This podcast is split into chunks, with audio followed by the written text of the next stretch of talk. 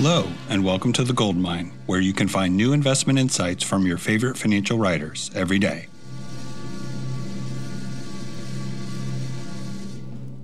I'm Barry Ritholtz, and this is How much have Americans increased their homes' values? Residential real estate in the United States is worth about $37.5 trillion, according to the Federal Reserve's most recent Z1 report.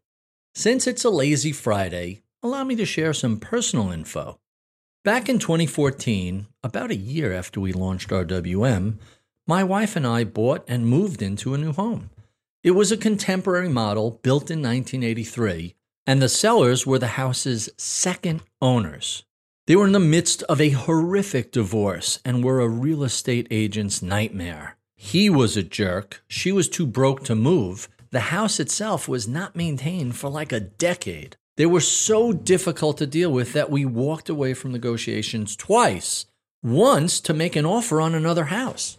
Because the home presented so poorly and the sellers were so impossible to deal with, what should have been an unaffordable house to us actually fit within our budget. That, plus very low rates, meant it barely cost us more on a monthly basis than our old house did. Hey, once a value investor, always a value investor. I went into this transaction with my eyes wide open. I knew the entire house needed substantial structural and cosmetic renovations. My best guess was we were getting about a 30% discount versus this house if it were well maintained and, and presented well from the street, and if the owners were rational.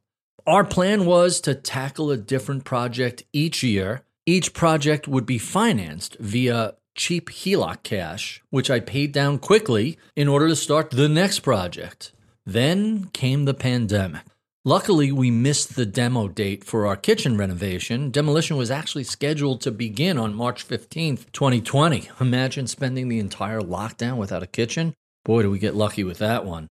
While that project was on hold, we accelerated another project. We had a three year plan for landscaping the front of the property. It's about 400 feet of street frontage from our driveway all the way up to the street corner. The prior owners had left dozens of giant downed sandy trees chopped up to just rot.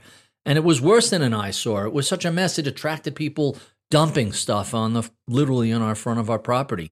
It was heavily wooded, you couldn't see it from the from the house, but still, who needs that?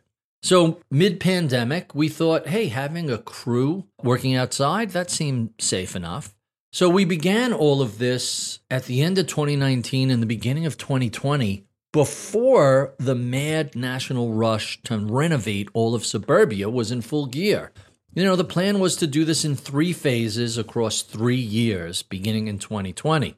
Well, given that we weren't doing our kitchen and we had finished phase one in March of, of 2020, we accelerated the process. And in September of 2020, we began phase two. And that went off without a hitch. Now, here we are, August of 2021, and we're wrapping up phase three. So, what should have been, I don't know, call it three years plus, ended up being about 16 months. We're just about done. We're still waiting on the last few plants to arrive. Just like everything else house related, nurseries are short of supplies. But I couldn't help but wonder as I was looking at my house present so much better than it did originally, what we did to increase the value of the home over the past seven years. And here's the thing it's not just me, the entire country has plowed an ungodly amount of money into making their homes more livable during the work from home pandemic.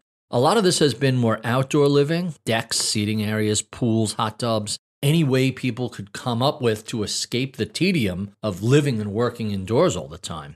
But all this raises a fascinating question. Not counting the supply constrained price increases or, or, just ordinary inflation, how much has the value of real estate in the US been increased due to this massive nationwide renovation, addition, expansion media? It's a challenge to assess. In our case, I put that 30% purchase discount back into the house and then some. I've had agents quote me prices substantially more for the house than we paid for it. I'm going to ballpark about half of it is due to the renovations and upgrades we've made, and the other half is just that increased demand and inflation.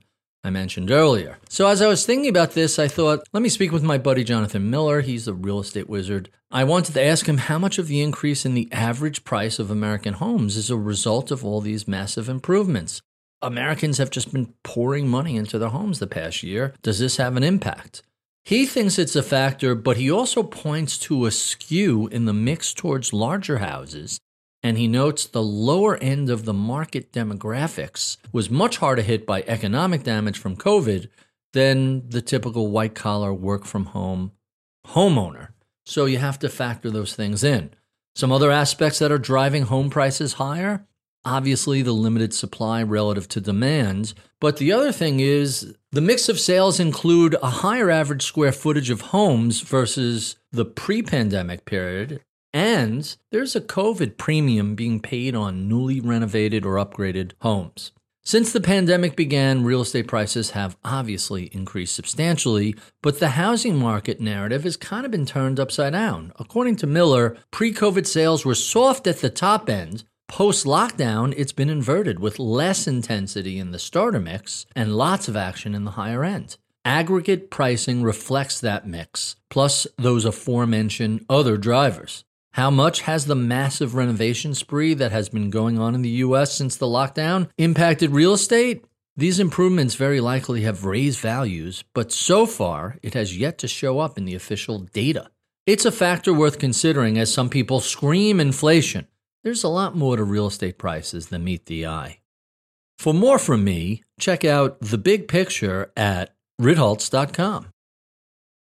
This podcast is for informational purposes only and is brought to you by Ritholtz Wealth Management. Clients of Ritholtz Wealth Management may maintain positions in the securities mentioned on this podcast. If you're new to investing, check out liftoffinvest.com to get started with us today.